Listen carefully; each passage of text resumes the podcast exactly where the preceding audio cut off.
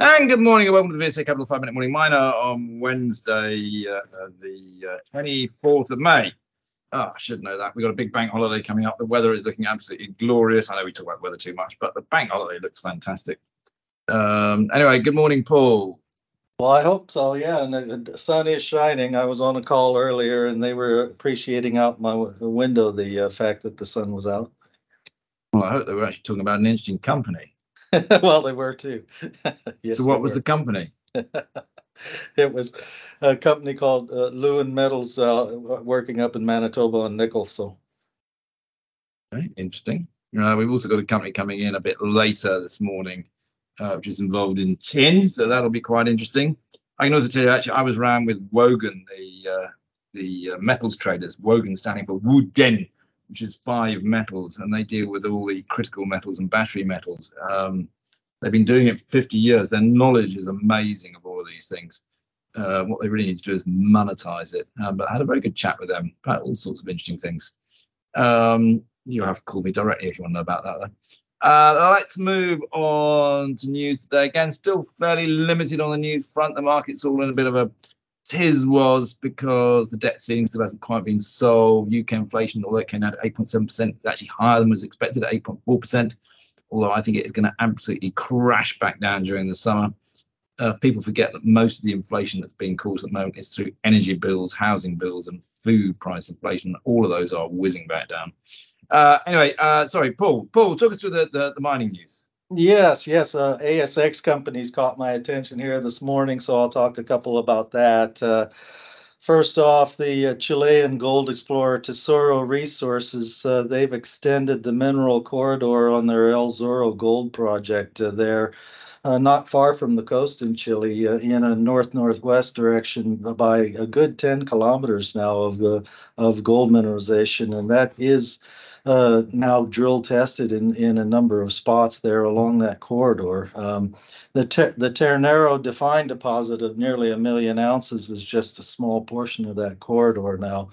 Uh, and, but we're now seeing a number of uh, named zones that they have intercepts on now. So that very looking very positive here, and I've, I've felt for a long time that uh, this particular story in geology has an awful lot of similarity to uh, uh, Sukari gold deposit uh, there in Egypt. So just have a look, see at what the production potential or production uh, realized from Sukari is on an annual basis in Centamin, and this is what uh, I would say is the upside for Tesoro. So uh, yeah, keep a close look on that one for sure.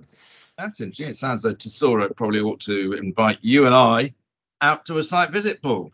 I think so. The, the, near coast of Chile wouldn't be a bad place to visit. Yeah, if you're listening to Tesoro, please invite me and Paul, and we'll talk about it every day on this podcast. Uh, or anybody else that matter. I'd love to go on a mine site visit. Uh, moving on, Paul, quickly.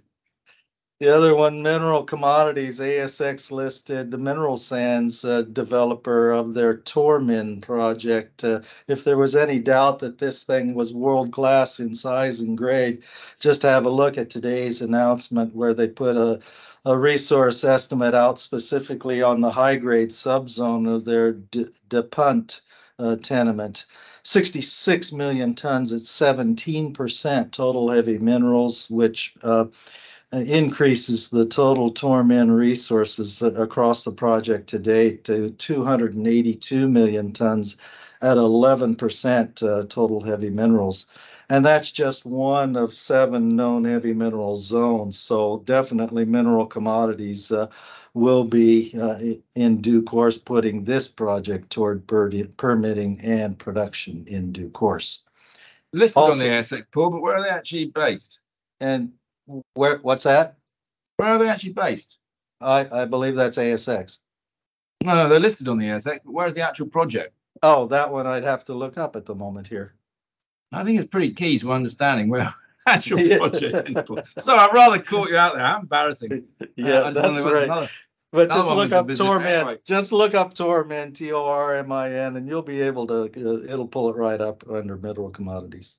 Very good. Get your next one in, Paul, for embarrassing. okay. Other thing is uh, Sheffield Resources, the Australian ASX listed mineral sands developer. This one in northern part of uh, Australia, the Thunderbird project. Uh, they have uh, visited or marketed here in London previously too, and, one of the key directors is also based uh, outside of London. Their Thunderbird project is now in 85% construction completion. So that project will be the next global mineral sands uh, producer to come online here, and probably not too soon either, because uh, the number of projects that are out there are, are already running short of mineral reserves. Okay, so I'm now just going to help you out a little bit here, Paul. The Tesoro resource, which is owned, as you quite correctly said, sorry, not the Tesoro, the mineral commodities. Commodities, yes. Uh, which is the Tormin mineral sands deposit um, yes. is actually on the west coast of South Africa. Uh, and so actually it's not that far away from the one that we know, which is actually um, uh, Whalehead, um, which obviously is jointly owned by Kazera and Tectonic Gold, uh, both UK listed. Um, so as you say, that is world class. We believe the Whalehead Mineral Sands project is also world class. Quite interesting to compare the two maybe the two should be getting together. Um, I don't know, but it sounds like maybe we ought to be going and visiting the west coast of South Africa and doing a bit of mineral sands work. Because again, actually out there on the west coast of South Africa, the mineral sands are absolutely fantastic. They they've got a tiny strip ratio. They're very easy to, but you can even get somebody in to come and mine it for you. And of course, being on that Atlantic coast, basically you mine it, you get all uh, the goodies out of it, and then the sea just brings in a whole load more. So your life of mine can potentially be infinite. Um, so actually, I think that's really interesting. Um, perhaps Paul, you'd like to go around and do a little bit of work on it. Um, I wouldn't mind that at all, and the uh, the South African wines would have to be tasted as well. Um, well, yes, we can do a little bit of that. Uh, you do, of course, have to deal with the South African politics uh, and the BEE status and that sort of thing. Um, anyway, look, if you're listening, mineral commodities, perhaps you'd like to give Paul a call and explain to him where the west coast of South Africa is. No, I'd take the piss. Uh, but actually, give us a call. It's an interesting conversation to be had. Uh, we'll call it a day there. Uh, I hope. I'm sorry it was a bit of a crazy uh, podcast, everyone, this morning, but uh, hope you found it interesting anyway. Thanks. Thank you. We'll see you tomorrow.